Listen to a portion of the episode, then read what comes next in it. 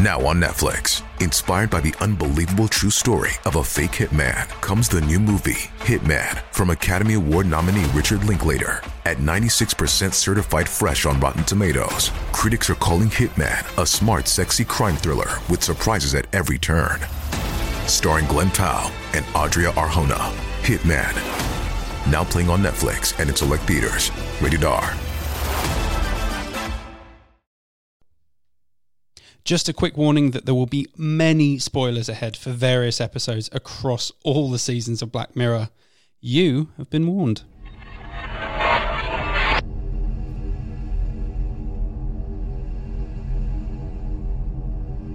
Hello, I'm James Ide, and welcome back to the dystopia that is Black Mirror Cracked, the podcast where we discuss and analyse all things Black Mirror.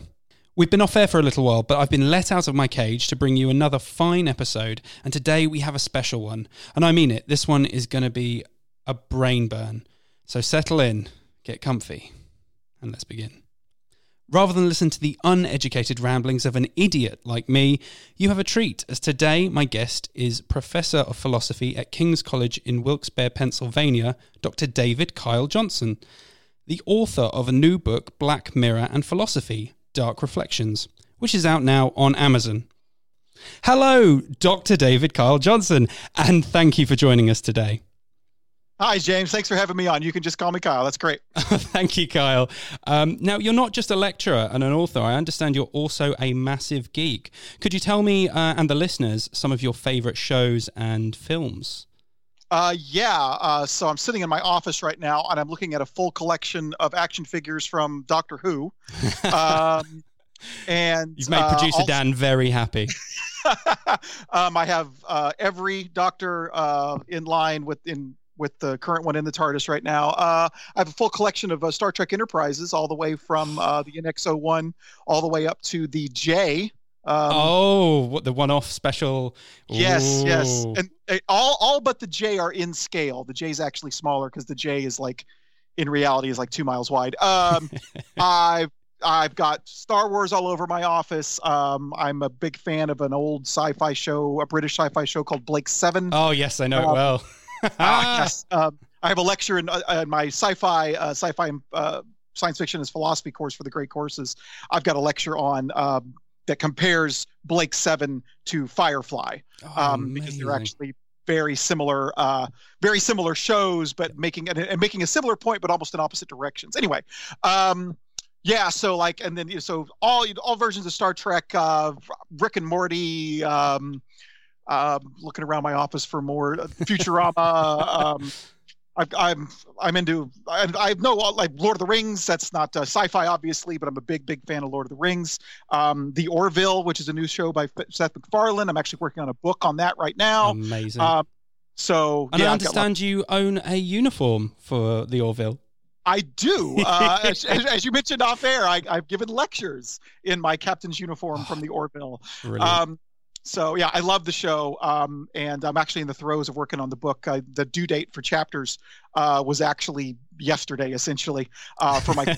so I'm starting to go through uh, the chapters uh, now. So I'm really looking forward to that. Such a great show. You'll definitely have to uh, send us a picture of your office. I'd have to see all the beautiful geek oh. paraphernalia. Oh. Yeah, I've got. I will gladly do that. Fantastic, and we'll see if we can uh, include it in clip notes or something. Um, brilliant. I think they're acceptable uh, geek credentials. Um, so, could you also uh, give us your name and introduce yourself uh, and what you do? I know I've kind of covered that, but if there's anything I missed there at all, yeah. So, uh, technically, I am I am a professor, not an associate professor anymore. I was oh. recently oh. promoted. Oh. Um, and I've tried to get all my bios online updated, but it's impossible to keep up on it. Um, and um, uh, for the book so the, the, project obviously i'm here to talk about is my my new book uh, black mirror and philosophy dark reflections. Um, i am the editor of the book rather than the author. It is a collection of articles by a bunch of different authors. Okay. um, we it was my vision for the book though which is this makes it unlike other books in the series. There's a whole series with wiley blackwell of pop culture and philosophy books um, that usually just use the uh, pop culture in question as a springboard to talk about philosophical topics, which is great and wonderful. I've done the Inception book like that, and I've contributed to over 20 of them. It's awesome. But for Black Mirror, I wanted to do something different. Mm-hmm. Um, because I think that each episode of Black Mirror, I think, has a point. Uh, that there's a point that's trying to be made, whether implicitly or explicitly. Sometimes Brooker says that he doesn't really want to preach and he doesn't have messages, but clearly Black Mirror episodes have messages. And so I wanted the book to devote a chapter to every single episode. So there is a chapter on, you know, uh, hated in the nation, and there's a chapter on uh, you know Bandersnatch and a chapter on 15 million merits and, and all in order, right? Um, where you're examining that particular episode and trying to identify either the moral of the story or the questions that it raises that it raises, and then philosophically examine them.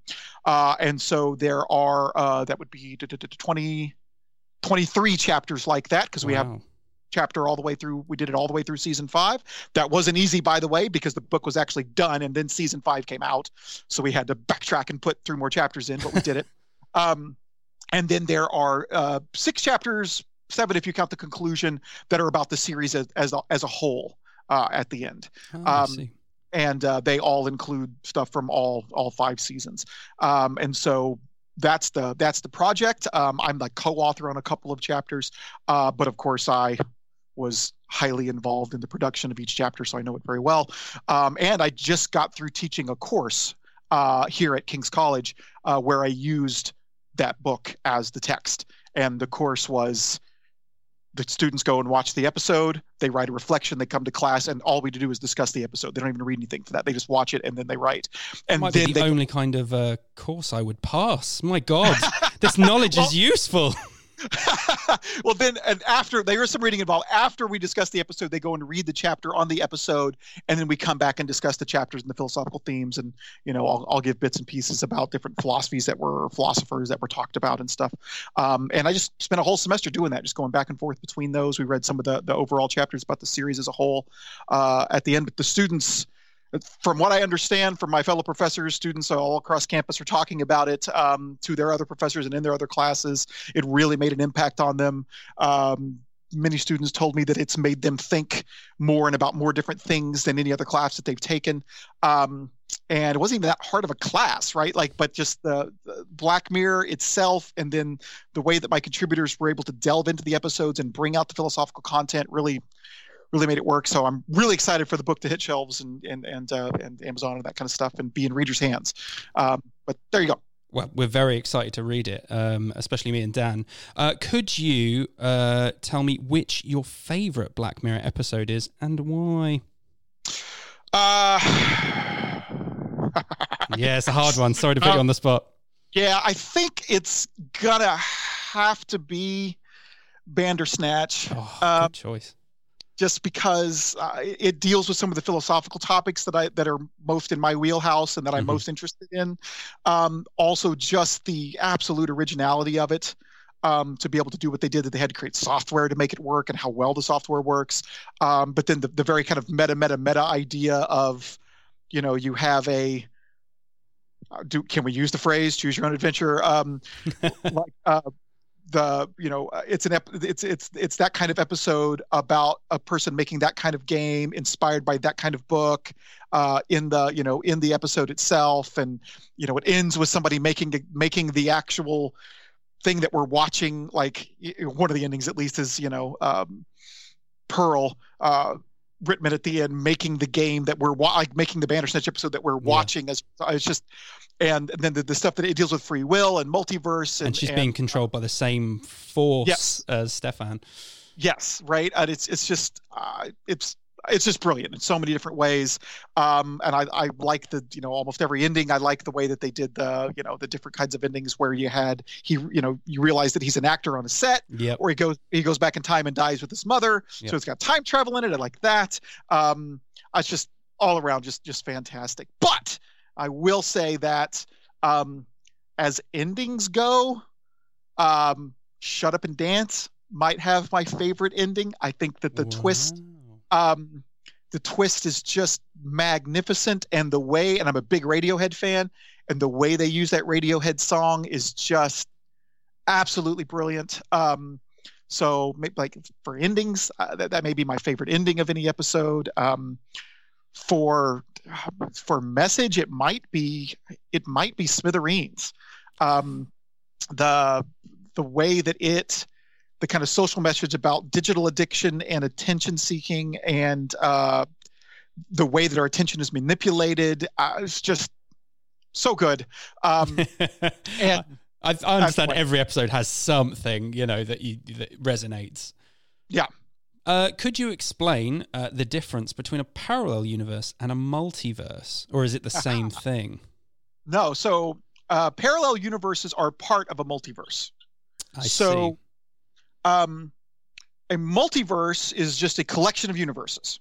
All right. Yep. Um, and in each one of those universes, uh, well, excuse me, in like yeah, so multiverse collection of universe, and then each one of those universes is a is a universe parallel to the other ones, or at least as it's it's commonly conceived.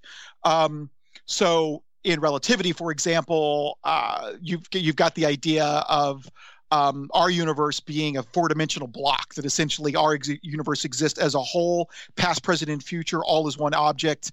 Um, we experience it you know as as time we, we experience time passing uh, but einstein suggested that that was just an illusion um, and that it exists all as a block and essentially the multiverse one at least one kind of multiverse would be where you have multiple four dimensional blocks like our universe stacked up in what's called the fifth the fifth dimension or in the brane.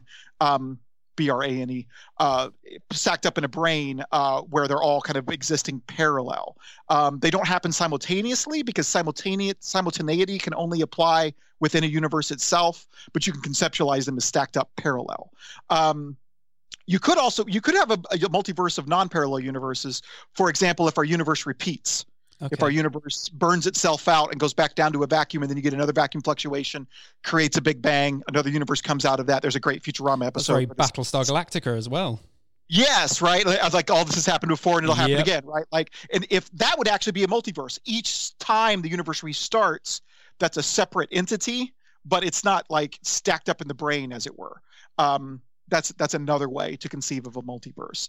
Um, so the the way that the book treats Black Mirror is as a multiverse. All the episodes do not happen in one universe; they happen in multiple universes.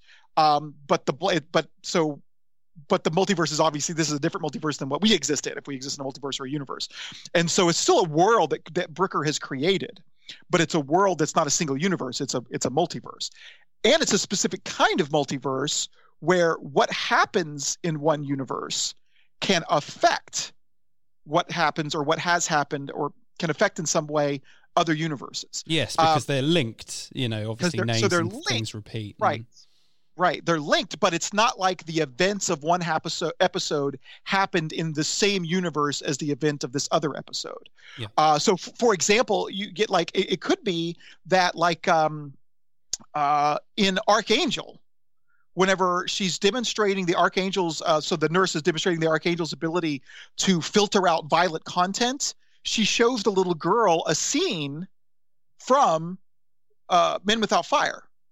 Uh. and right and so it could be that in the archangel universe men without fire is a television show. Right? Imagine like and, and, right and so but then of course, in the Archangel universe, that it's not a television show; it's real, but that's a separate universe, right?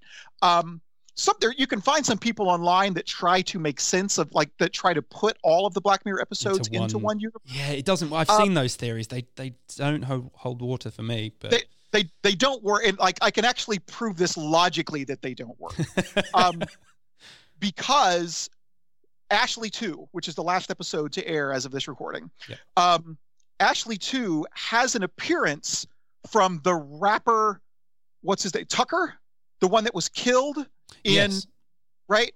Um, but then Ashley Too also references uh, uh, Black Museum. They, they say that there's this news story about this guy that was found burned to death in, in, a, in a burned out museum. Yeah. Right. Uh, and so Ashley Too happens after Black Mirror, but has to happen before Hated in the Nation because Tucker's still alive. The yep. rapper is still alive, right? Yep, yep, yep. And and yet, in Black Museum, there was one of the the the, the B drones, one of the uh, um, what well, I forget what the the the, the autonomous A autonomous drone ADIs, yep. right? One of the ADIs was in the Black Museum. So Black Museum in the Black Museum universe happens after Hated in the Nation, but Ashley Too happens before it, but then Ashley Too also happens after Black Museum. So it's a logical conundrum. There's no way to make it work. The yeah. like if it have them all in the same universe. The only way to make it work is to have them all the episodes exist separately in different universes where the, the different universes can uh, influence one another. And by the way, this is what Brooker has said after Black Museum. Yeah, he said that it's all in one universe. I want it to be all in one. And but then after when they did Bandersnatch, he came back and said, "I've changed my mind. I'm, I'm, we're just doing a it's a Black Mirror multiverse. What can happen in one can affect the others, but they're not all in the same universe. And I, this is a brilliant move in my in, because he doesn't have the most freedom as well, doesn't it? From Absolutely. A, from a narrative standpoint, it, it means they're not beholden to their own stories. yeah, yeah, exactly. They don't have to worry about continuity. They don't yeah. have to worry about continuity at all, and they can just throw in references from another episode and not worry about it. Otherwise, you have a whole Star Trek Discovery situation, and oh, yeah, yes. you don't want that. no, you, no, you don't. Um, Sci-fi is a great lens to examine and discuss the issues of our time. And this is one of Black Mirror's greatest strengths. With this in mind, do you think the themes in Black Mirror will become dated, uh, like you know the Red Menace episodes from 1950s and 60s, sort of sci-fi pop culture, or do you think these are timeless questions? What a great question! Clearly, you've been listening. All right, so. um, so the, the conclusion of the book is actually about this. It's this short piece um, uh, writ, written by uh, Rabbi Jeff Middleton, if I'm remembering his last name correctly. Um, and the, here he points out, and this actually has to do with the approach of the book, and I think a, a way that a lot of people misunderstand Black Mirror most people think that Black Mirror is about the dangers of technology. And so that like each episode is kind of this warning about technology and how it's taking control of us and how it's making us worse and and it's making humanity worse and it's dangerous, et cetera, et cetera. You can see this demonstrated beautifully on this college humor video where like if Black Mirror had been in the Middle Ages. Um, have you have you guys seen this? Yes, um, yeah. Um, right? And you know, the guy's like, uh, "Oh, look at this new fancy invention, a plow!" Right? It makes planting easier. And I, I dug a, a hole to hell or whatever. And the guy in the audience is like, "Well, I was going to get a plow, but now I'm not going to." Right? Uh, so like, and that's how it's kind of perceived. It's just like every episode is like, "Ooh, the, the, the dangerous. Don't do it. Don't don't participate." Brooker has said that's not what the series is about, and I I don't think that's what the series is really about. Um, and this is not how the, the, the book approaches the series. Uh, Brooker has said that it's it's not about the dangers of technology. It's not a technological problem we have. It's a human one. Yes, and I saw this in what, the book. It's fantastic. This is and what Black. Yeah, thanks. So like, and what? Oh, go ahead. I interrupted you. Go ahead. No, no, no. Carry on. Carry on, please. So, so like, so what? What? What Black Mirror does is what the moral of most episodes is about is about a human foible. It's about a human flaw. It's something that we do wrong. It's something that's wrong about us and the advanced technology, or sometimes not even advanced technology, like in episodes like, um, uh, well, like uh, Smithereen, right? Um, or um, uh, the very first episode, uh, National. Uh, no, no, National. Oh, sorry, National. Yeah, yeah. Yeah, I, I screw those up too I, they got I, I, I cross all the time. But like those don't involve advanced technology. But what they're doing, the technology that exists in the episode amplifies the human foible and makes it more obvious and makes it more pronounced so that we can see it and examine it and and realize it and then hopefully maybe even change something about ourselves right? And so um, with certain exceptions, like Smithereens might be a warning about Facebook and Twitter. Like it might be a warning about the technology. Um, maybe Metalhead is a, is a warning about artificial intelligence. Um, but the best example of this, and I, and I think most other episodes are like this, is Archangel. Archangel is not about the dangers of the Archangel technology. Yeah. The Archangel technology in Archangel amplifies Marie, right? That's that's the mother's name. Yes. Right, Marie's over like her propensity to overparent, to be a helicopter parent, to be a bulldozer parent, to, to watch everything and filter everything that, her, that that she does. It amplifies her overparenting, enables her to overparent way more than she would be yeah. able to otherwise. Right. The technology but isn't that, inherently bad, and you know, there's even a point where she knows that if she leaves it, if she doesn't look, you know, right. nothing nothing bad will come from it. Right. But right. of course, and she can't if, help but look.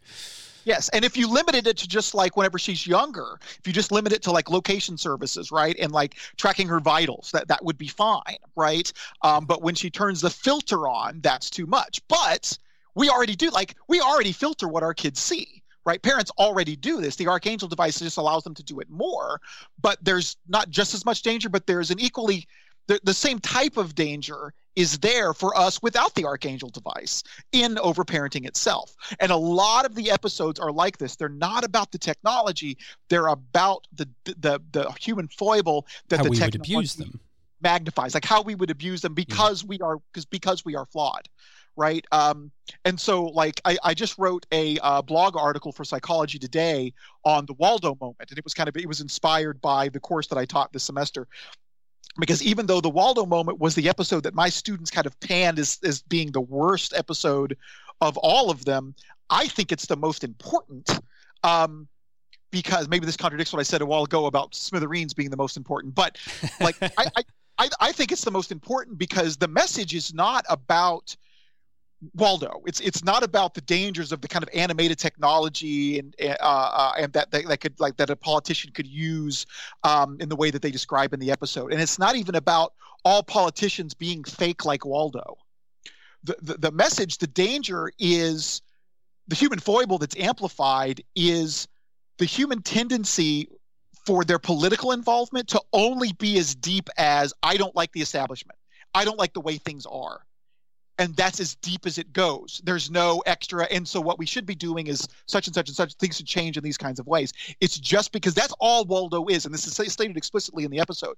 All Waldo is is anti-establishment. Yeah, he has no uh, real policies or anything. Yeah. He just uh, he's anti-establishment and he's a character.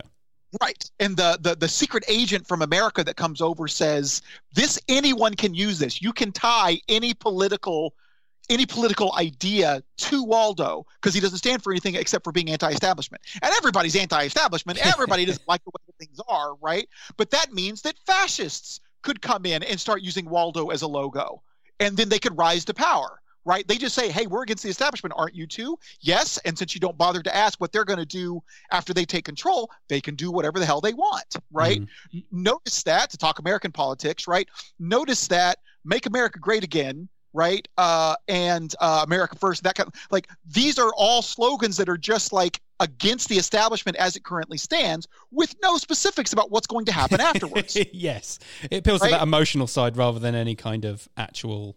Yes. Right. And so what Waldo's about is this human foible of our political disengagement. It is it is a warning about either political disengagement or your engagement only going as deep as fuck the establishment. Um, and that's dangerous. Uh, so anyway, if you if you're more interested in that, I got a whole four series blog post up on Psychology Today about that. Um, check it out. But anyway, go ahead. you refer to Black Mirror as a science fiction, but just barely. So, what do you think sets Black Mirror apart from uh, high sci-fi like Star Trek or Westworld or Altered Carbon? Yeah, so it's one of the reasons is because um, it's not mired in complete overarching so like star trek is set way way in the future right? Uh battlestar galactica is in the past but it's the technology is like way way advanced. You got starships and all that kind of stuff right? Uh same thing with star wars although some people call star wars fantasy right? But you got spaceships and laser guns and all blah blah blah right, right? yeah. like with with black mirror it's the technology is just advanced kind of barely beyond what we have in most cases, right? Like it's technology that you could kind of see coming and is sort of plausible, and in some cases was actually ahead of its time and it's already come to, to pass. Like Nosedive is a great example where yeah. there's already social banking systems in China like the ones that were described in Nosedive, right? And then I, I say barely because like like kind of like I mentioned before, episodes like the national anthem and like Smithereen um, and I'm trying to come up with another example. Uh, I feel like there's one more. Um, don't it, don't involve any advanced technology, right? They're they're mm-hmm. just set in modern day, right? Um, I guess I should say Bandersnatch is another one that doesn't involve any advanced technology because it's set in the past. Um, and so, like, if taken taken by itself, the national anthem is not sci-fi, right, at all. Yeah. Because right? I mean, it's it's got a moral message and all that kind of stuff that sci-fi does, but there's no advanced technology isolated by itself. That's not a science fiction episode. Same thing with same thing with Smithereens. It's not because it's. I mean, Smithereens is just is just Facebook. It's really it's Twitter, and I think Persona, the the the thing called Persona in that episode is Facebook, and yeah. and and and Smithereens is Twitter, right? But like it's just what te- it's, it's existing technology with a name that we have. Maybe potentially the phone technology in Smithereens is a little advanced. I'm not sure, but but other than that, right? Like, um, but utterly uh, believable. That's the thing. Like you you yeah, um, totally. accept it pretty quickly. Yeah, absolutely, right. So, and that that's what I mean by it's barely science fiction, um, is that it's just kind of barely advanced, and it's not.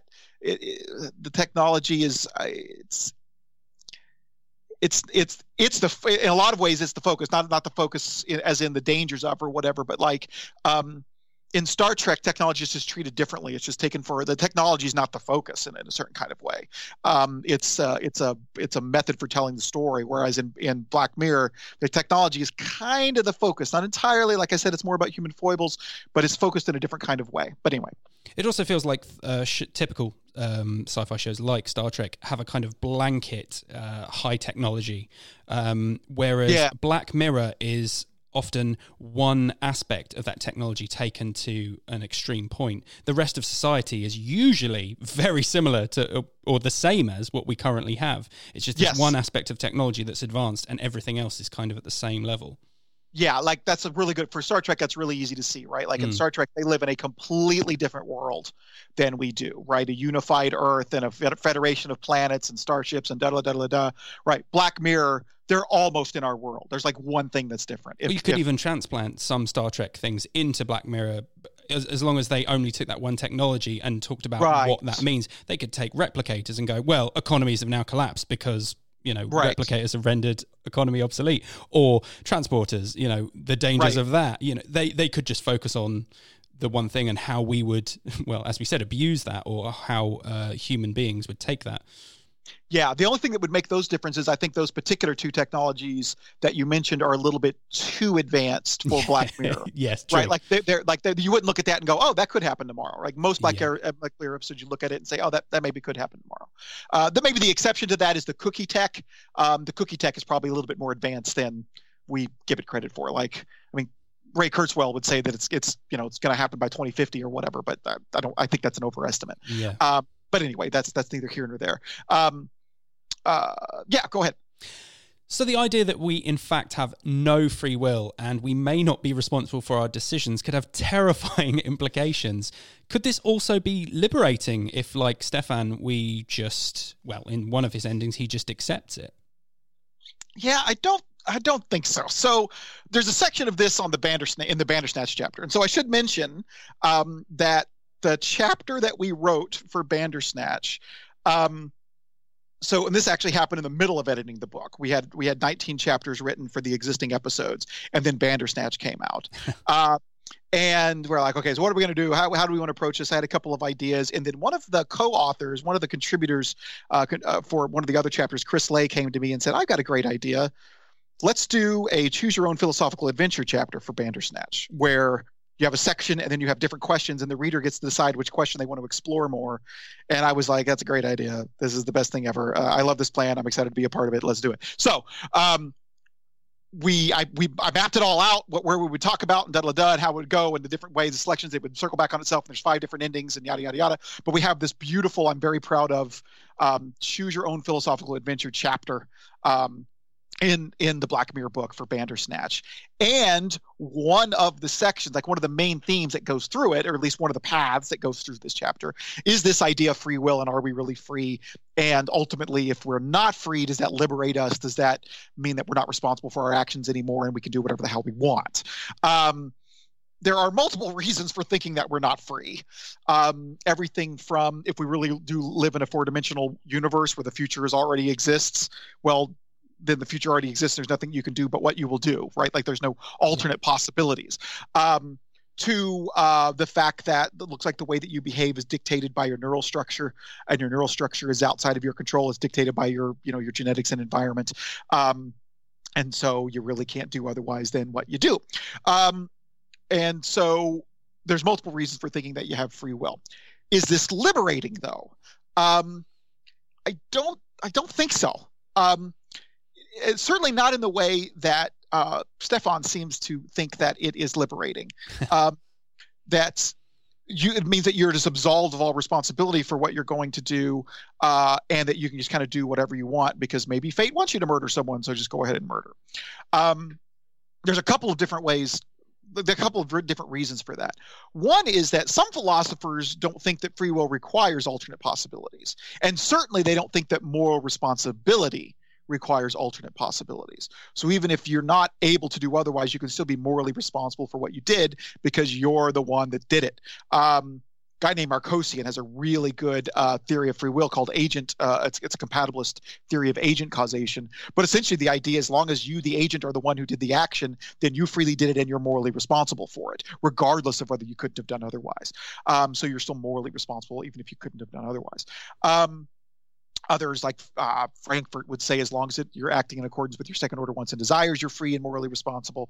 Fisher would say as long as you did what you did as a result of a rational deliberation, then you did so freely and are morally responsible.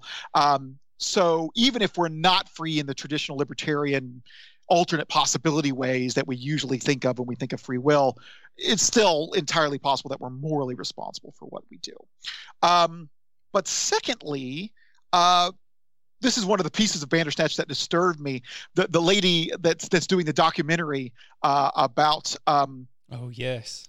Uh, uh, Davies, the guy who wrote the original, right? She's like, so he came to believe he didn't have free will. If you don't have free will, you just do whatever you want. Maybe fate, you know, maybe fate wants you to be a murderer, so why not murder? And the answer to that question is because maybe fate doesn't want you to murder, right? Like, if, if, if it's not the only viable option. Yes, right. Like, if if we are fated in that way, um, then we can't we can't not do whatever we're fated to do. But since what we don't know what we're fated to do, we can't ever say. So I might you as well just it. do such and such. Yeah, exactly. Like you mm. might as well just do such and such because maybe that's what I'm fated to do. Well, no, that's you you may be fated to do something else. You you have you still and notice that regardless of whether you have free will, you'll still be held responsible for what you do, right? So even if you believe that you don't have free will, um, or you know we can't shake that philosophical intuition, or can't shake that philosophical conclusion that we don't have free will, you still should be trying to reason out what the best thing to do is and then do it. Like it's not an excuse to just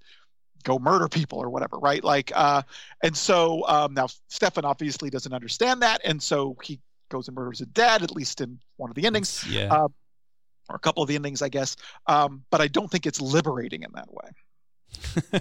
that leads on uh, quite well to the next question, which is the white bear symbol pertaining to binary choice ignores one option, which uh, you mention in the book, uh, and it's often given to us in computer games, um, but we didn't have it in Bandersnatch, and that is inaction. Is inaction an important option, and what is lost by its removal? I mean, do we just move like a car without brakes until eventually we crash? Right. Yeah. So, like, I mean, there sort of is inaction because if you do, you can do nothing whenever the, the choices pop up. Um, but then the computer, like, it, the system just chooses for you. Yeah. Um, yeah. Right. But, so, but uh, in a in a game, sometimes uh, the state will nothing will be forced. So while you may not progress, um, you won't necessarily do i don't know let's say it's a game that has something horrible happen next that person may never die if you never progress. Therefore, your inaction is a choice. And in life, you know, given a choice, you can choose to not act, which a lot of people do for certain things. Right. Right. Yeah. And I mean, it's a, that's an interesting question. I'm not sure um, what else to say about it other than it's like it can force you to. Like, there's an interesting question about whether or not choices that you make in Bandersnatch are immoral or not. Like literally, you're doing something immoral by by by choosing chop up dad rather than bury than bury dad, right? Like, um, in the same way that you worry that we talk we talk about this in my, my class, in the same way that you worry about somebody if somebody's playing Grand Theft Auto and they decide to hire, have sex with, and then murder a hooker in the game, right? Like yep. you might you might wonder like, oh yeah, it's just a game, but haven't you kind of done something wrong uh, by by doing this in the game, right? Or more appropriately, maybe, maybe more accurately, maybe you haven't done something wrong, but maybe you revealed something about your character that's a little disturbing, right? Um, by by choosing to do this in the game, and so you might worry about the same thing with Bandersnatch, right? That maybe what, by not giving us choices, it's forcing us to do something disturbing, maybe forcing us to do it to do something immoral, um, or at least revealing something about ourselves. Um, but and I'm not sure if I'm answering your question quite right. um, the there is the choice of an option. There there is the choice of inaction though, because you can just shut it off. Yeah, that's right? a good point. Like, right like you, if when it comes to bury dad or chop up dad you can just go neither thank you and just i'm out and just, done and just turn it off right yeah. um and so uh, there is, but there is a kind of moral quandary by forcing if, if you're if you're going to play the game, it forces these kind of decisions on you. Um, and that may be worrying, but I'm not sure. I'm not sure I answered your question or not, James. Uh, does this change if you are viewing uh, or playing uh, with other people? Yeah, I, I, mean, I think it has to, right? Um, that because you're you're part of a group at that point, and then the group can be responsible for. Uh, you, you chose to chop choices. him up, you monster! Why would you do that? Why do we I mean, want I, to watch that? I mean, I guess if you're a dissenter of the group, maybe you're not as responsible as the group if the group overrules you. What's Dan right? told you um, about me? How did you know?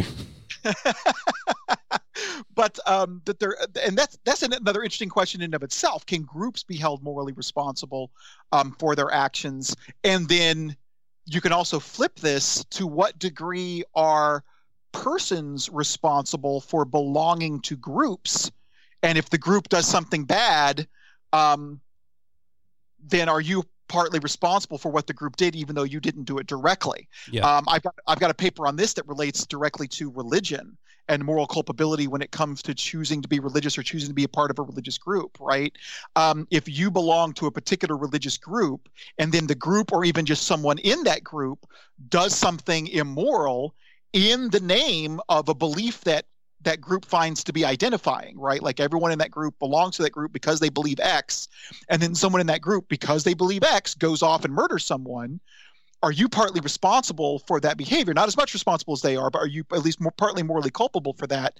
Because like the Manson family, or yeah, right, like the Manson family, or I'm thinking uh, like a, a really easy example uh, would be someone who belongs to uh, easy example Westboro Baptist Church. Yep right? Like and somebody belongs to that church but they don't go to the protests right? And they don't hold up the signs and the placards at the funerals and, and that on that kind of stuff right? But they still belong and they still the, hold those values. And they still hold those values right? And that they like maybe they tithe or whatever they give money to the group. But even if they don't like if they just go to church there on sundays right? The group wouldn't exist without members and so by being a member you're contributing to the existence of the group. And so and the group does bad thing and so you're partly culpable for that right? And it's an interesting question about how far this goes right? Like um, if people do bad things in the name of believing in god and you believe in god are you partly morally responsible for that? Um, and so there there is this kind of there's this kind of reverse question too. And so if you're participating in bandersnatch in a group all of those all those questions come back up. Now, it's not as serious as actually murdering someone because it is just a television show dad's not really being chopped up. Um, but one of the sections in the Bandersnatch. Um, no, luckily Craig Parkinson is alive and well. We met him on a previous right. podcast. He's a lovely man. I, I I remember listening to that podcast. Um, that uh, that the it, to the degree that maybe we can make immoral choices in games, and again, there's a section on, in Bandersnatch on this. Uh, there would be some moral culpability there. Hopefully, that answered your question. No, it does. It's fantastic. Thank you. Okay, could you explain um, to our listeners, especially those who aren't as well versed in philosophy like myself, uh, the links between Black Mirror specifically and philosophy? Yeah, so I think that, uh, as I kind of mentioned before, I think that the individual episodes are either making some kind of philosophical point or raising a philosophical question. Uh, and so, and that's where the link c- can happen. And what we try to do in the book is link those things up. We try to identify what the you know the philosophical point or question of each episode is, and by doing that, it, we can actually you can actually explore and educate yourself about dif- different philosophical theories or, or or positions or even philosophers. So, easy example: White Bear. Mm-hmm. White White Bear raises specific questions about criminal punishment and what the purpose of criminal punishment should be. So, um, in debates on this, there are essentially two views on the subject: that criminal punishment should be retributive, or it should, or it should be rehabilitative. Um, the you retributive rehabilitated if your memory is wiped, etc. Well, yeah, exactly, right. So, so what's going on in White Bear is completely retributive. It is all about vengeance. Yeah. It is the idea that uh, Veronica has Victoria, sorry, Victoria Skillane has done something morally wrong and she deserves to be punished for it. And so we're going to give her what she deserves. And since they're wiping her memory every time, as you pointed out, it is very clear that there is no rehabilitation that's going on. She's not going to learn her lesson and be a different person and be a better person. Right. She can't because she forgets whatever lessons she's learns she learns every time. Right. And so that chapter like brings that out and talks about these two theories of punishment and which one you should prefer and which one would be better. Um, not to mention the fact that this one also also raises the question of whether they're actually punishing the person who did the crime because since her memory of the crime has been erased there is a question about whether or not she actually is the same person. And I don't mean the oh, same kind yes, of person, that's, whether she is numerically the same object. That's brilliant. I was whether, literally about to say that. I was like, is she even the same person if she hasn't exactly. got the memories of said event? Is she even um, culpable to it? Right. So it might not even be retributive because they're not even punishing the person who did the crime. By this right? point, it's so punishment it's, for punishment's sake, surely. Yes, right. Like it's just punishing someone because the public needs someone to be published, punished for the crime right? And that's all it is. And so they're just punishing someone who actually is innocent because they're a different person. Yeah. Right. Um, or uh, another episode that, that I think does this particularly well, the chapter on hated in the nation. Uh, Elaine Maya wrote this chapter, um, and kind of at my behest because this this is what I noticed. Um, the death to hashtag in hated in the nation uh, is something that, of course, it happens on Twitter, and it's something that can end people's lives. When people become hated uh, in the nation, right? When they become hated, yep. uh, everyone puts a that that to hashtag, and they end up getting killed by the the ADIs, right? Okay, so um, the episode seems to be like the reason that the uh, the, protag- the, the, the antagonist in that episode did what he did was because this girl that he worked with almost committed suicide because she was publicly shamed for something that she did on Twitter, right? And he puts this manifesto out that says essentially like we we need to help we need to help hold people responsible for their online behavior because they don't understand that it has real world consequences, right? Yeah. And so the the moral of the episode seems to kind of be that online shaming is always bad. Right? Never participate in it. You shouldn't participate in it. It's got it's got legitimate power. Don't online shame people. It's always wrong right? And the, the the the example, of course, the episode gives is hashtag death to. Yeah. The episode airs almost exactly a year before Alyssa Milano popularizes hashtag MeToo. Not death to, but uh... Me Too.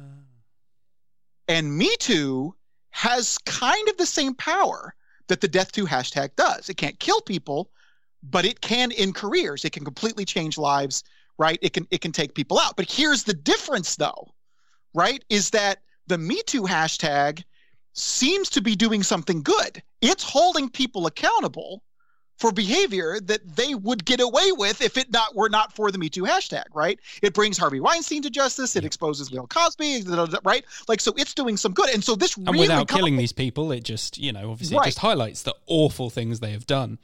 Right, right. But it is trial by Twitter, yeah. Right. But it is getting some just results in certain cases. Right. Um, and so this really complicates the moral of the episode, which is never participate in online shaming. It's always bad because sometimes it can be good.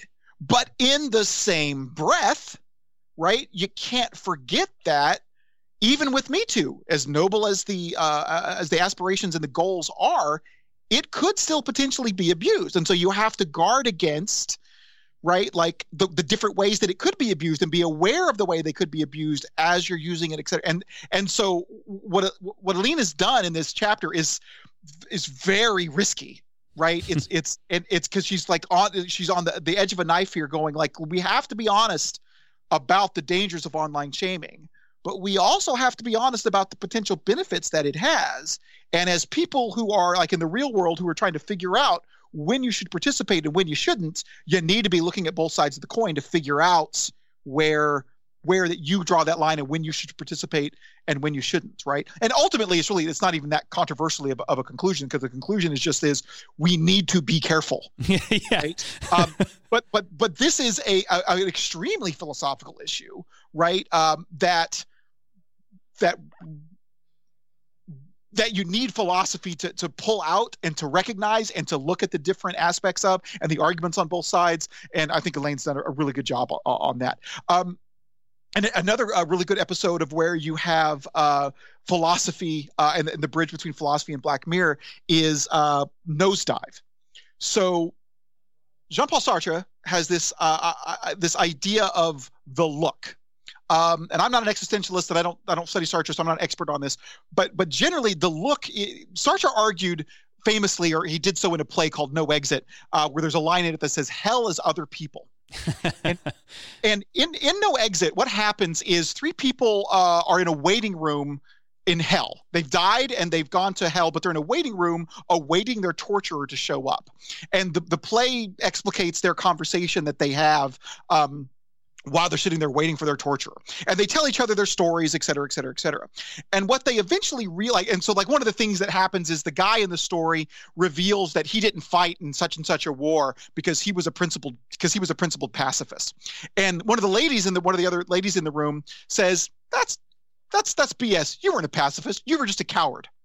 No, I was a pacifist. Now you were a coward. And he essentially devotes all of eternity to trying to convince her otherwise, to convince her that he was a principled pacifist rather than a coward. And what they eventually realize is that there is no torturer. There is no torturer coming. This is their hell to be locked in a room with each other, all of them looking at each other, judging each other, right? Making, drawing conclusions about the kind of person that they are and what they're doing, and the hell that is you trying to control how other people see you and being looked at other pe- by other people and them judging you and them looking at you and uh, making conclusions about who you are and you trying to rectify that and you trying to project yourself in a certain kind of way so you're perceived in the way that you kind of want to. And this is their hell. This is what it means for hell to be other people. Right yeah. And of course, the uh, the moral of the story is that guess what? This is the world we live in, right? Like we we live in a hell because we are constantly looking at each other in the way that Sartre described, and we're constantly preoccupied by how people judge us and how people view us, and we're trying to control how they view they view us or see us or or conceive of us, and and and that's the hell that we're in. And what social media does is amplify that like social media exists almost exclusively except for like politics it exists to do two things political misinformation and then to facilitate our looking at each other and the way that we want to be looked at right? And so you have this pressure to per- put yourself forth on social media in a way that you want to be perceived. And then, of course, you are perceiving other people. And so you're constantly worried about other people, the way other people perceive you, and you're constantly worried about how you perceive them, and they're worried about you. And it's it like it like the social media magnifies Sartre's concerns about the look. If only Sartre right? knew. Right, uh, he would be horrified, right? and, what, and what Nosedive does is illustrate Sartre's look beautifully. That and, and this idea of of of the look being of, of hell being other people and the the, the look being uh, oppressive um, it illustrates this beautifully and that's why interestingly like nosedive has got one of the only happy endings is because lacie and the the guy across from her in the other cell have both been liberated from the rating technology and so they're no longer looking at each other or being looked at right? They no longer care what anyone else thinks. And so this is why they are truly happy at the end swearing at each other and throwing insults back and forth or whatever because they don't have to worry about it. They have been liberated from the look right? Um, and this is even though they're in jail this is why it's the the happy ending. Anyway. True uh, contradictory kind of crazy ending that black mirror likes to chuck in there yes. occasionally Brilliant, thank you. Um, why do you think the Black Mirror has resonated so well with a global audience? What is it about these dark reflections of our society that are so appealing to us? That's a really good question. I think the answer is simple because it's true. And obviously, it's fiction, right? Uh, and so, like, I actually start the introduction of the book with a quote from Fee uh, from the entire history of you where she says, uh, going off memory here, but like, not everything that isn't true is a lie. Yeah, that's it. Yeah. Right. And she's referring to her stories about like, you know, what she said about her relationship. But in Black Mirror fashion, I, I open the book with that quote because I'm reinterpreting it in the same way that Black Mirror reinterprets songs for their endings. This is another very common Black Mirror trope where you get a song that means something completely different than it originally meant. Like in Smithereens, I can't take my eyes off of you. Mm-hmm. Um, obviously, wasn't about Twitter, but anyway. Um, and so I am uh, reinterpreting that line to suggest that what's going on with Black Mirror is that And, and I think the reason it resonates with people is that it's true. Again, it's fiction, so it's not literally true, but the messages that it gets across, the things that it, the, the, the philosophical questions it raises and the answers it proposes, the, the, the points that it makes, the social commentary that it makes are spot on.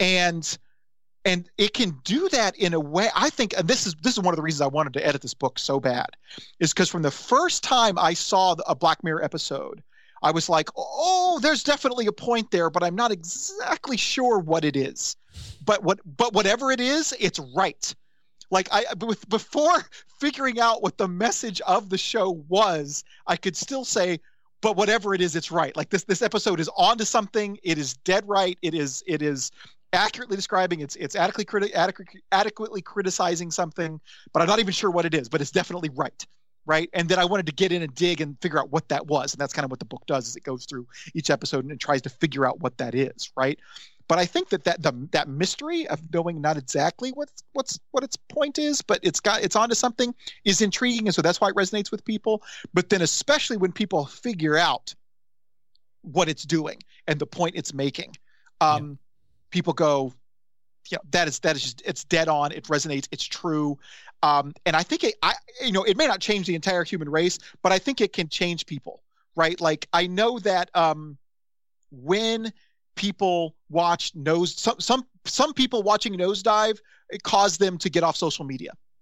Wow. They, they they stopped with Snap. Now this was in the the Inside Black Mirror book, but you had quotes from people saying that like I stopped I stopped doing Snapchat after that because I realized I'd become obsessed with it and I was obsessed with how people were ranking me and looking at me, et cetera, et cetera.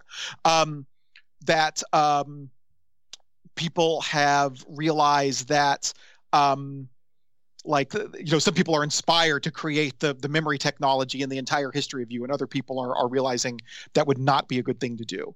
Uh, and that to the extent that facebook allows us to do that kind of things people don't do it anymore. I think people definitely are more cognizant i know i am as a result of watching smithereen that i'm more cognizant of the way that facebook for example tries to draw my attention tries to keep my attention profits off my attention um, essentially makes this is one of the points the chapter makes on smithereens is that facebook has turned me into a unplayed employee. Because every time i'm on facebook generating information about my wants and preferences and needs and desires and, and interests etc i am creating a target for them to sell advertising to Mm-hmm. And so I, I the, the book essentially argues that that's we are all unpaid employees of Facebook. Um, every time we get on, we're, we're producing we're producing monetary value for them, right? And I am much more cognizant of that after watching Smithereen and reading the chapter. Um, and so I think that it can change people's lives. Uh, it won't change the whole human race, but it can make individual differences, and I think people resonate with that as well. Brilliant. Um, do you think uh, Charlie Brooker is doing this on purpose? Do you think it's all written this way, so cleverly layered, or do you think it's just how we read into it? Do you think it's the human condition? Yeah, so there's a quote from Brooker, and I can't remember where it appears in the book, um, but uh, maybe it's in the introduction. He essentially says, like, ah, I don't want to be preachy. I don't, I don't, I don't, I don't, I'm, I'm, not, I'm not trying to preach my, you know, moral truth to anybody or whatever. Um, and so he would deny that he has a moral message uh, for the episodes, and maybe consciously he doesn't. Um, but I think that at least unconsciously, if not somewhere deep down, that some of his moral got, values are bleeding yeah. into there, or, or, or you know conclusions that he's drawn or observations that he's made and mm-hmm. conclusions mm-hmm. like that that he's that he, he puts those in the episode. I mean, uh, you can't watch Smithereen and not think that he's got some kind of concerns about the way that Facebook and Twitter draw our attention. Um, and even if it's just as simple as you know it can cause accidents because people are distracted by you know distracted by alerts and that kind of stuff. Um to i you know he's got to have some something for with ashley Too he's got to have some kind of uh um you know idea about authentic, authenticity and artistic expression and that kind of stuff right? Uh nosedive he's he's concerned about the effect of social media and the look and that kind of stuff. Um Oh, and and and I mean maybe it for national anthem. He has to be concerned about our preoccupation with spectacle. Mm. Um, I, I, mentioned this in the this is mentioned in the book um, that you know when, when when they did the press junket and showed this to the the, the London you know press corps or whatever um, for the press corps is not the right word but the, like the, the media uh, uh, press for the screening. First, the press screening, right, for the yeah. first time. And you know, Brooker's known for some comedy and that kind of stuff, right? When the episode starts, and you know the, the premise of the prime minister is going to have to screw a pig on national television is revealed right people laugh right they thought it was funny it's like oh here brooker goes again with these silly you know these silly comedic antics or whatever and that when that moment comes in the episode it's not funny it's not played for laughs well here's what happened in the screening is that before like right before it happens the people the, the press watching it were reacting like the people in the bar.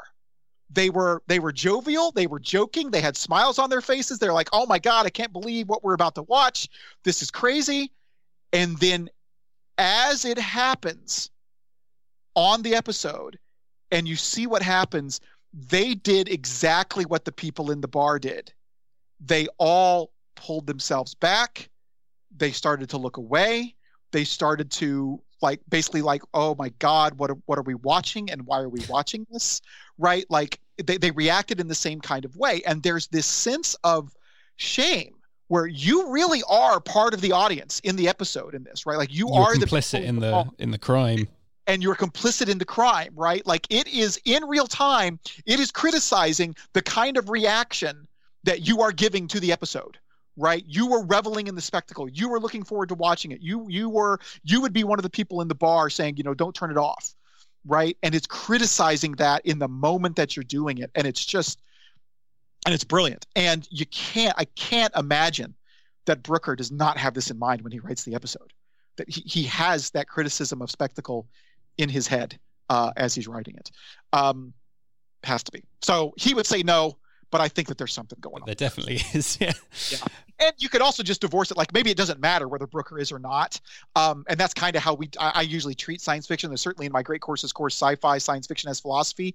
I treat it that way. I'm not concerned about authorial intent. Authorial intent. I am concerned about what the media, as it stands, says and argues and is and is trying to get across. Right. And kind of regardless of what the intentions of the author is I look at it that way. And so maybe the answer to your question is I, I don't necessarily care. Like I sort of do, but like ultimately philosophically, I don't care whether Brooker's trying to get something across or not. His episodes definitely get something across, and I want to examine, I want to identify and examine what that is. And that's again, that's what the book does. Brilliant.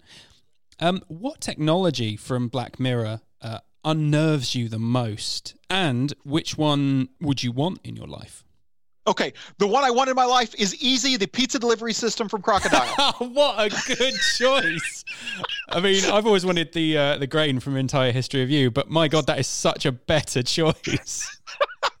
I mean, it's it doesn't seem to be too dangerous. It only runs over people occasionally. Well, right? Yeah. right? Like it's it's it's you know it's just a it's a pizza shop on wheels that just delivers hot pizza right to your door.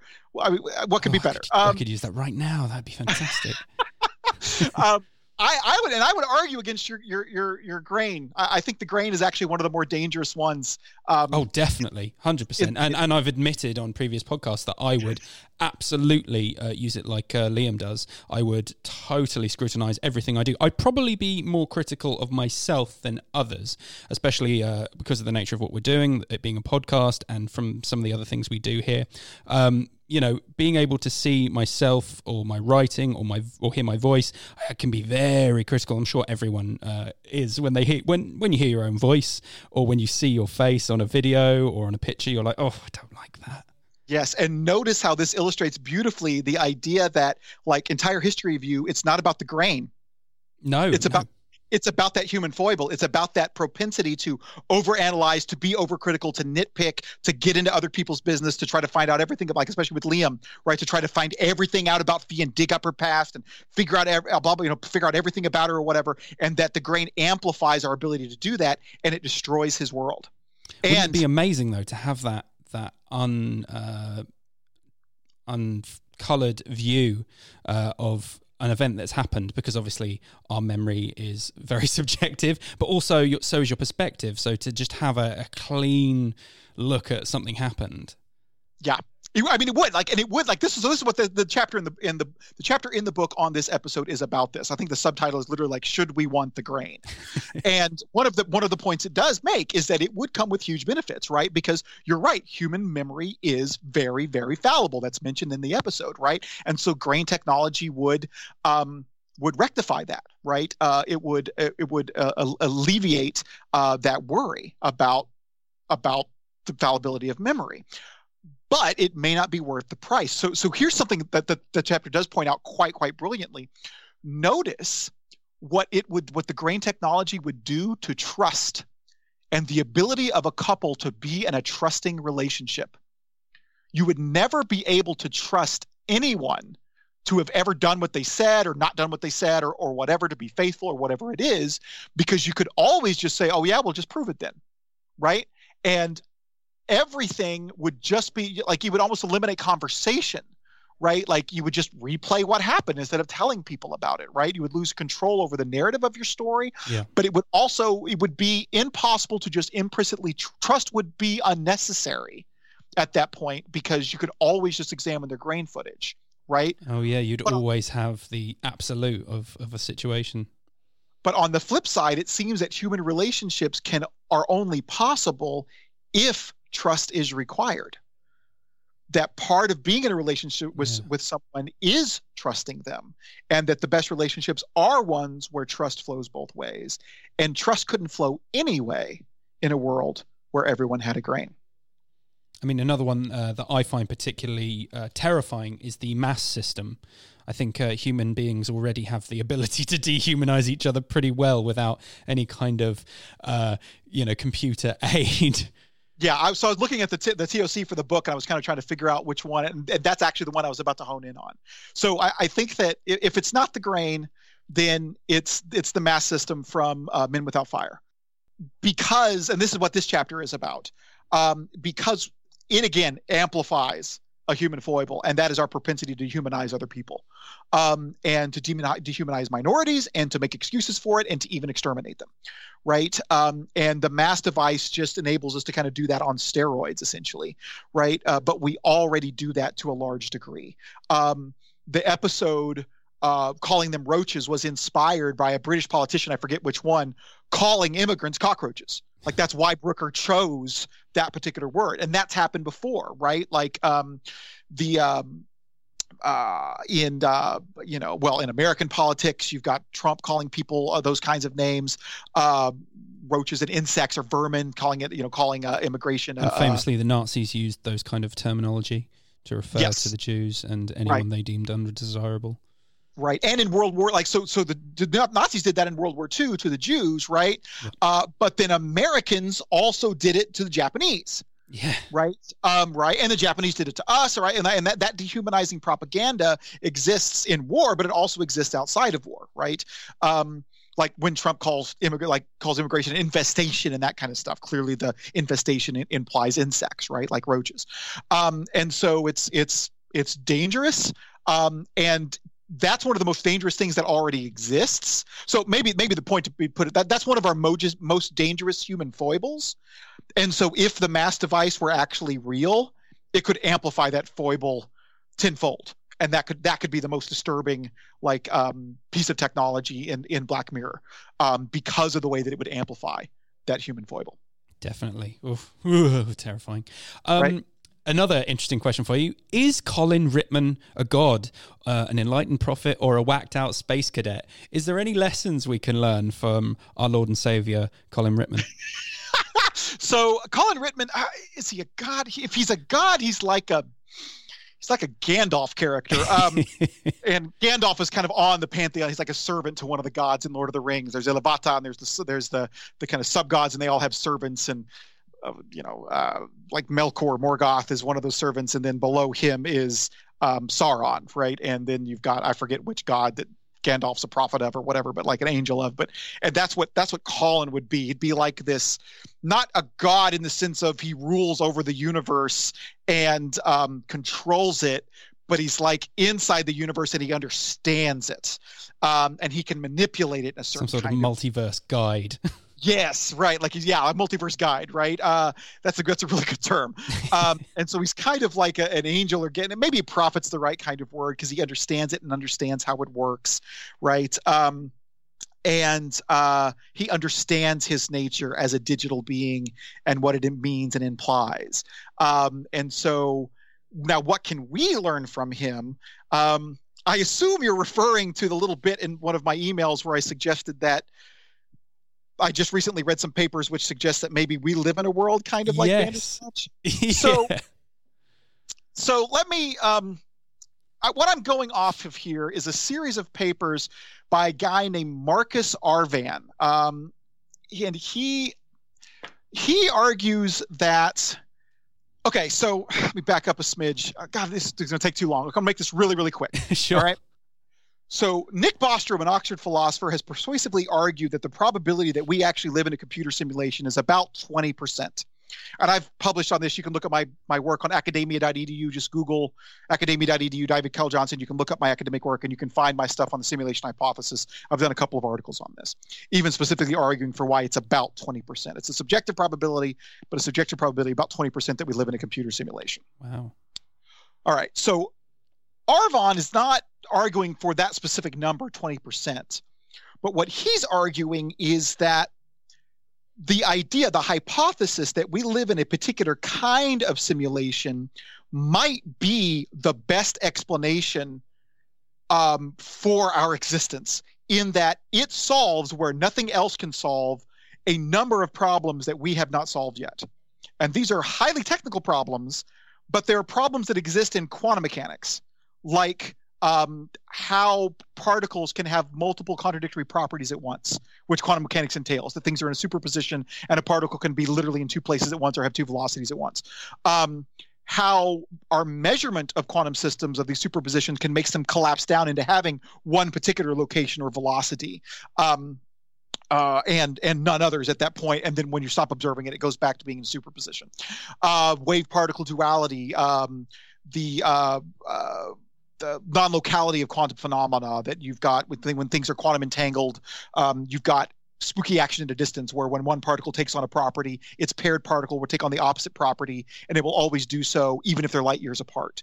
Um, the fact that and you can even go to relativity you've got you've got relative in relativity certain things like simultaneity are not are relative to reference frame and your observer and uh, and, and the observer um, and and even like problems like he says that like all the evidence seems to suggest like if you look at the philosophical and physical evidence it all seems to suggest that we are not free and yet we can't shake the feeling that we are free. Attempts to make sense of personal identity of what it means to be the same person over time all break down.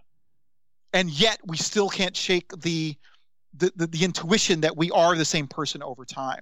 So what what arvan argues is that the hypothesis that we are in was called a peer-to-peer computer simulation answers all of these questions. A peer-to-peer computer simulation is one like Halo, where everybody has a disk and then their computer reads that disk, but the world that you're playing in is created by each individual computer reading that disk and creating a, a visual point of view for the, the, the, person. And then the world is created when those those different computers communicate with each other and tell each other like what they're reading and what information that they're processing and where they think things are et cetera et cetera et cetera. Mm. and that that's the world that's created okay? And the idea here would be that um, the universe as it were is just digital information. It's two-dimensional digital information that's being processed interpreted by different processors, and that's us, right? Um, and that the world that we live in is created as we process that information. And so, in it, like Colin says that our choices are dictated by the spirit outside this world. Yeah. Right. Um, someone else is controlling us if this is right, if the P2P simulation hypothesis is right, and I'm not, I, and I should be clear, I am not doing it justice. You just need to go read his papers. It's Marcus Arvan, A R V A N. He's got three um, that are that are really good. Um, that if this is right, then your choices, what your body does in this world, is dictated by something that exists outside of it, which would be the processor that's processing the information and making the choices for what we do and then obviously it's what experiences the, the world et cetera et cetera. Um, but that your body's choices are dictated by something outside the world and that more importantly in line with bandersnatch right it really is all digital. It is all a computer simulation. And like this is like if if we're living in a peer-to-peer simulation this is why particles can have multiple contradictory properties at once because one computer can process, you know, I fired the bullet and the bullet's here, and another computer could say, well, I did the calculations and the bullet's there, and it can be two places at once, literally in that way. And then even like this is why you get interference patterns whenever you deal with quantum mechanics is um, it seems that the locations, the different locations that the that the the particle has, interferes with itself, and it, it, it affects where it ultimately ends up in the world.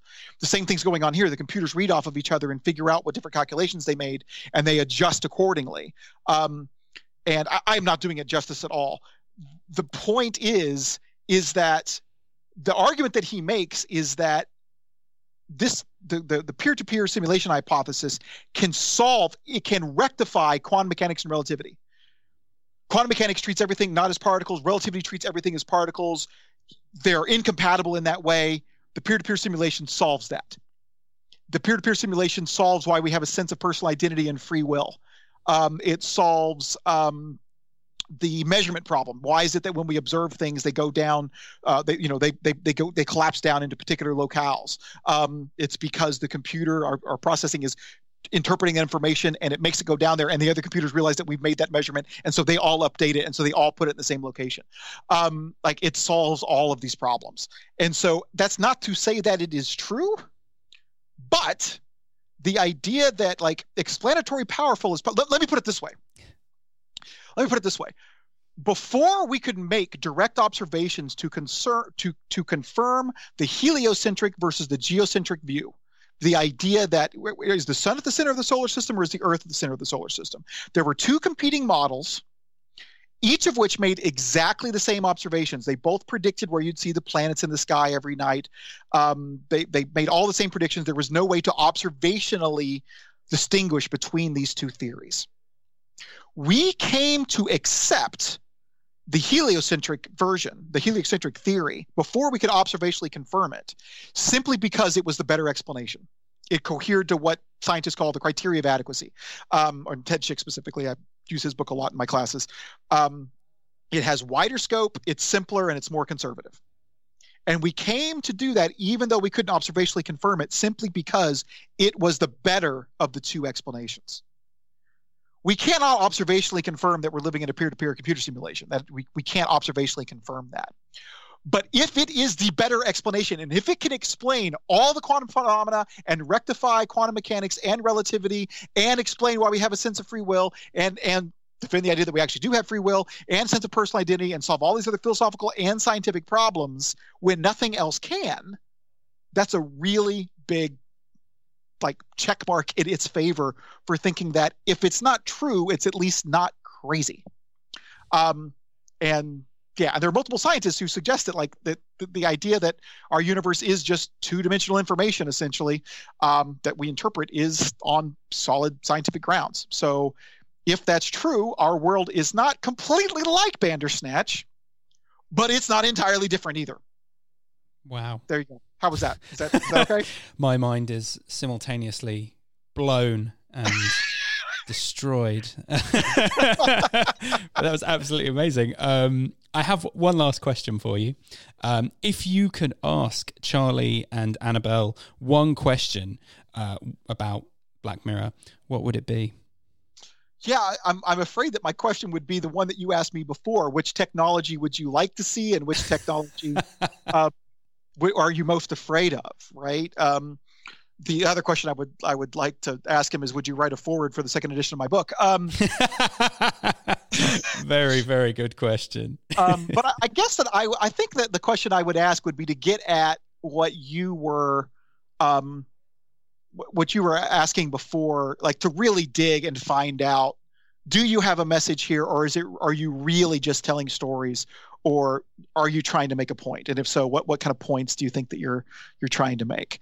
Um, and I think that that would be uh, I think that would be the question I would ask if I didn't ask them like what technology do you most fear and which one would you most like to be um, would you most like to be real um, and I, I, think that you know especially when he says that it's not a technological problem we have it's a it's a human one right that he has human foibles in mind when he's writing the episode so the episodes have to be have to be some kind of commentary on that but yeah hope, hopefully that wasn't a disappointing answer but no no it was a very good answer and that's it for today's episode of Black Mirror Cracked. Thank you again to Dr. David Kyle Johnson. Thank you so much for joining us today. It was very informative. It has, as I said, completely blown my tiny mind. Um, where can our listeners uh, find you uh, on the wide, wider internet?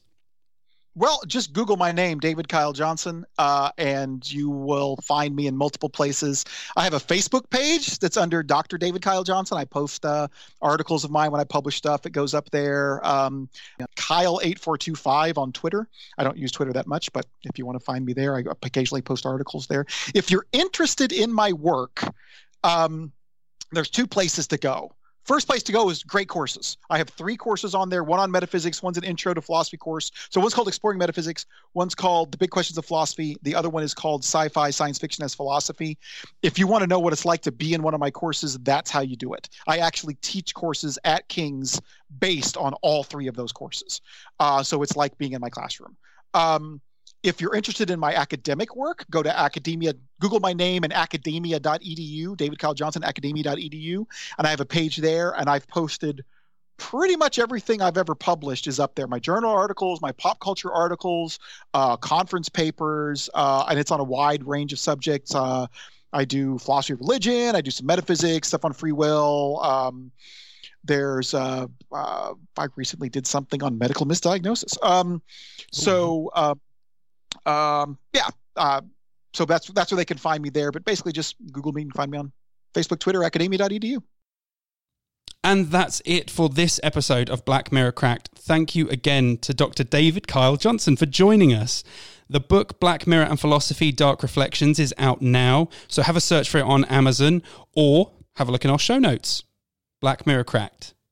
We'll be right back.